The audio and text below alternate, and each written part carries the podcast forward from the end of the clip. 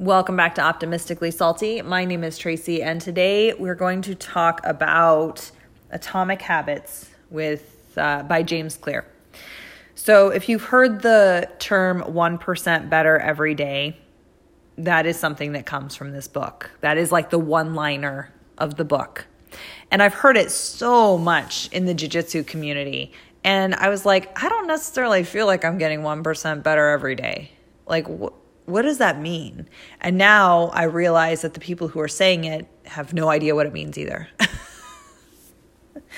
the people who are showing up and creating the habit, okay, yes. In that regard, they are 1% better every day by having a habit of showing up.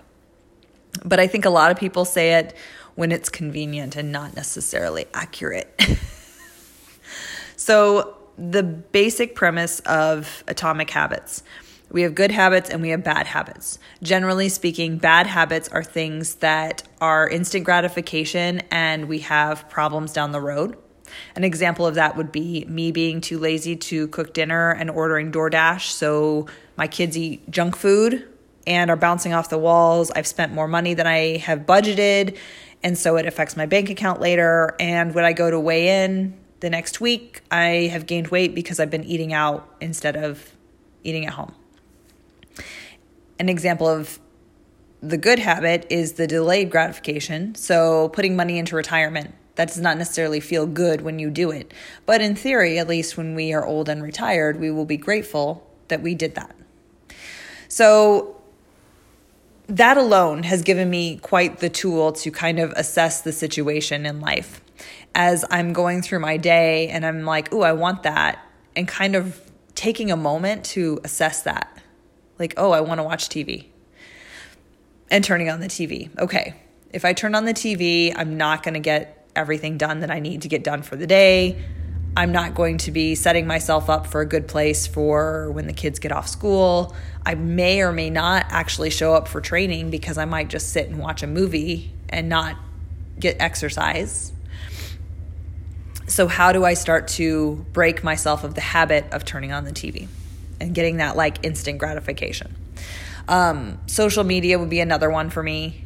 So, getting up in the morning and the first thing I do is like check to see if I have any messages.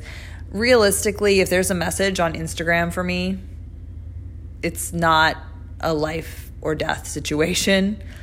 And I've also noticed I'm in a really bad habit of checking my messages when I actually am not available to respond to them. And then I forget that they were there and I don't respond to them at all. So, a bad habit for me is my phone becoming like the first thing I do in my day. Not spending time with myself, not exercising, just going straight to my phone and losing time on my phone. So, an example of the phone or the TV. The TV would be something like removing the batteries from the remote so that it takes me that much longer to turn on the TV. Actually, having to know what I'm sitting down to watch instead of thinking, well, I'm going to find something to watch. Just like little things. And he talks in the book about how lazy we are, that, you know, we do have true addictions and addictions take more work, but that things that we're just in the habit of doing a little bit of resistance and it's like, oh, I, that's right. I didn't want to watch TV. and you have that moment to stop yourself. I talked about this a little bit when I was talking about movement a few episodes ago and my cell phone and like how my thumb is trained to find Instagram. And I had to hide it in a folder three pages back but I can tell you, when I came back onto Instagram a month later, my thumb learned where that Instagram was really quick. it's inconvenient and I leave it there and inconvenient, but my thumb still will head straight to Instagram. It knows it's there. So he gave some suggestions for things like that, like deleting the app completely so that you have to actually take a pause before you check in I would need to get a lot of people's phone numbers if I was going to do that, probably, if I was going to delete the app. but it's interesting when you start looking at your life and realizing like how many little habits you have. And he also talks about the cycle of a habit that's like there's this cue, you do the habit, and then you get a reward. And so when you're creating a new good habit, for example, you have to kind of outsmart yourself and think of ways to reward yourself for it. So, one of my new habits, I used to do these massive workouts. If you've been following me on Instagram for any amount of time, I used to do these massive kettlebell workouts at the gym. And I have fallen away from that. And one of my new habits right now is when I get up in the morning, I do five kettlebell swings. It sounds really ridiculous to me because of what I used to do, but I also finally recognize that five kettlebell swings is better than none. Five kettlebell swings doesn't require me to get dressed. It doesn't require me to go to the gym. It doesn't require me to be presentable or anything else. I can just get up, do the five kettlebell swings, and carry on with my coffee. My coffee is my reward. I get up, my alarm goes off. That's my cue. It's time to do five kettlebell swings, and then I get my coffee. So I'm creating this little habit for myself. My goal ultimately is that I get up, I do my five kettlebell swings or more, that I start developing that into a deeper workout, that I add my spin bike into the workout. But I recognize that I have been doing it wrong for so long. I've been saying, okay, at 4:30 every morning I'm going to be on my spin bike. And the reality is you would actually have to start with the habit of going to bed earlier. You would have to start with the habit of turning off the TV earlier. You'd have to start with the habit of getting in bed earlier. You'd have to start the habit of going to bed earlier. And then getting enough sleep that when you get up in the morning, you're ready for the day. So for so long, I've just gone after like the unattainable goal, failed at it, and then given up. And now I'm figuring out how to create little habits that I can sustain. Um, one of the kind of rule of thumbs is that you don't miss two days. And so it's like, okay, if I miss one day of my kettlebell swing, I better not miss the next day. No two days in a row. So I also am playing around with my food again and my health and fitness, generally speaking, but I'm also using this for my parenting. When I come home with my kids in the afternoon, I put my phone in my bedroom. I plug it into the charger. It's not just set down, it's like plugged into the charger and I leave it there. When I had the two story house, I would leave my phone upstairs and come downstairs. And it's funny how often you think of looking at your phone, but if it's not there, you just don't. so I had to start putting these little things in place that it was like the routine is I come home and I put my phone in the bedroom. Um, the other one that this is probably my favorite uh, new habit so far is called the room reset. This is like the tidy, the magic art of tidying up comes to life for me. So let's say I am watching TV in the evening and it's time for bed. Turning off the TV, possibly removing the batteries from the remote, um, fixing the pillows on the couch, folding the blankets, moving any dishes back to the kitchen or whatever. Like just getting the room clean, ready to go so that it's clean and ready when I come back to it later. And the way that I have been using this so far, I can do more with it. But so far, the one place that I've put it in is after the morning hubbub rush. I get the kids out the door to school and then I do a reset of each of their bedrooms. I'm not doing a lot in there, honestly. It's making sure lights are turned off, um, that there isn't anything pressing happening in their rooms. I don't know what I would consider pressing, but I just go through each of their rooms. I might like fluff their pillows or whatever. It's nothing huge. Go through the laundry room, make sure that there's not any laundry that needs to be tended to. Um, if there's, you know, I had stuff in the dryer this morning, I put it in a basket and put it in the hallway, took it with me. Um, do a loop through their bathroom, make sure there's not toothpaste stuck on the countertop or something like that, and then make my way out to the kitchen, um, hit the dishwasher load or reload, and then I'm kind of done. But when I come home and I start in and I immediately do that reset, it stops me from my old habit of coming home and turning on the TV. So, giving myself the opportunity to create this new habit, knowing that things are clean and done is the reward for me personally. Like I I want to be in a home that there's not stuff that needs to be taken care of. So that's a big deal for me. Oh, James Clear. Okay, so there's a ton of resources. He talks about it throughout the whole book about, oh, if you want a resource for this or a resource for that, by all means. But I think my plan of attack is basically to kind of sit down and just do a list of the bad habits that I'm aware of that I need to address, which is a lot harder than it sounds like because those old bad habits are so comfortable. and then a list of kind of at least the area that I want to start working on for new good habits. It's going to take some time to kind of break them down and figure out what works. He talks a lot in the book about our we're genetically predisposed to certain things. Some things work for us and some things don't. Um, which I found completely interesting. And then I found out in the book also that he is a biomechanic as well. And I was like, oh my gosh, I keep reading books by biomechanics. Like, there is something about this that's like the engineering and human anatomy and habit and behavior that is completely fascinating to me. I am obsessed with it apparently lately. So, um, there we go.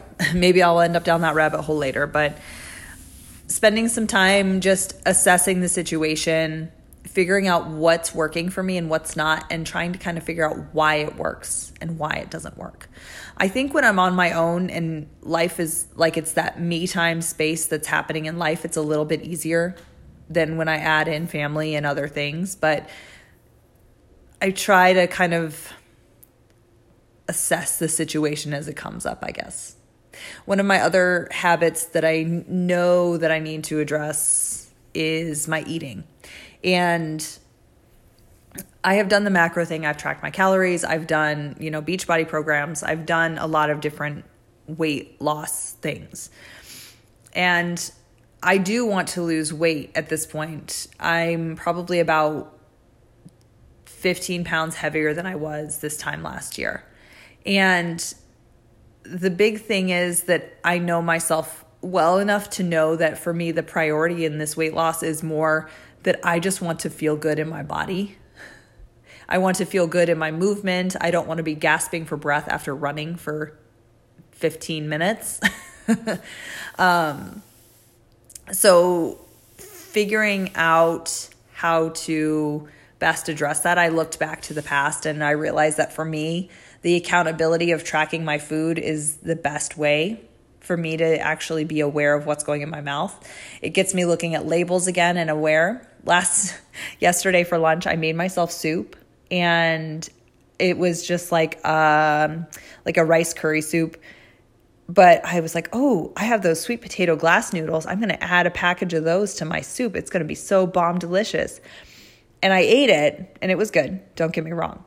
But I went back and I was like, okay, I got to track my food. And that package of sweet potato glass noodles was like 400 calories. I was like, oh, how many times have I eaten one of those packages of noodles? it's okay and bad at the same time. Like if I'm making it and I'm having it with stir fry vegetables, that's probably fine. But when I'm adding it to my coconut milk curry soup that was already like 300 plus calories, I've made a mistake. so, one of the things that I have put in my life as like a trigger to remember that I'm working on this is I forced my coach into being my accountability partner for weight loss. I stepped on the scale today when I was at the gym and I went out and I told him, "Listen, I weigh, you know, 178 this morning and I need to be at 174 a week from today." which is totally doable for me. Um, basically, all I have to do is eat the food that's healthy that I'm not supposed that I'm supposed to be eating that I've already purchased and have planned for the week, and I need to drink a gallon of water every day. That's it. Like that will be four pounds gone at least in a week. Not to mention if I get in and I practice and everything else that's that much better for me. So, creating accountability with someone, and then every time I see him, it will help to reinforce, like, oh, yeah, that's right. No, I don't want to go straight to the coffee shop and order a huge sugar full latte after practice because I just saw my coach. Oy. All right, so I'm going to wrap up on the habit talk for now. If you guys have any questions or any um, thoughts about that, you can for sure reach out to me. But I would just say um, find the book. Whatever the habit is that you're working on, that you're wanting to work on, whether it's a one time setup habit or really addressing like behavioral things, I found it to be a really simple to read book.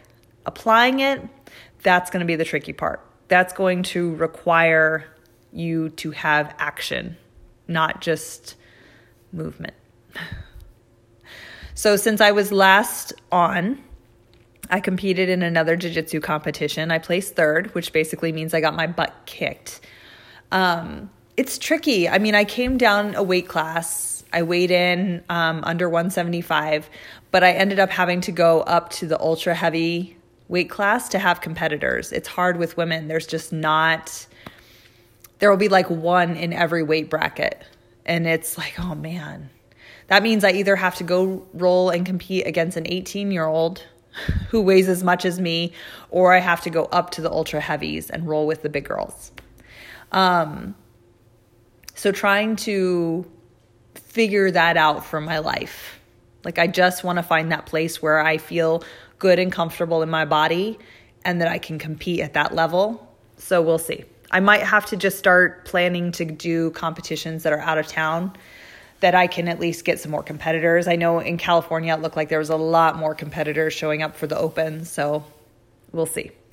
Um, and then I also completed my uh, Reiki Master training. So I am working on studying for my massage therapy license for Arizona. If you know me in real life person, I was a massage therapist in Colorado moving to Arizona, I have not practiced. It's been a while um, because I wasn't licensed for Arizona. So I'm nervous about this test, but I'm actually realizing that this new thing of like learning habits, this is pretty much the prime place for me to test that out because I've been avoiding studying for this thing for months and pushing it off. Like, I'm too busy. I don't know what to study. Like, the excuses were just bigger than me. so I have a lot of opportunity to test out these new habits and a lot of opportunity for growth with my business when I get these things done. It feels like this big looming cloud of like, it's time to start living is like looming over me right now. And I'm finding it really uh, exciting and terrifying at the same time.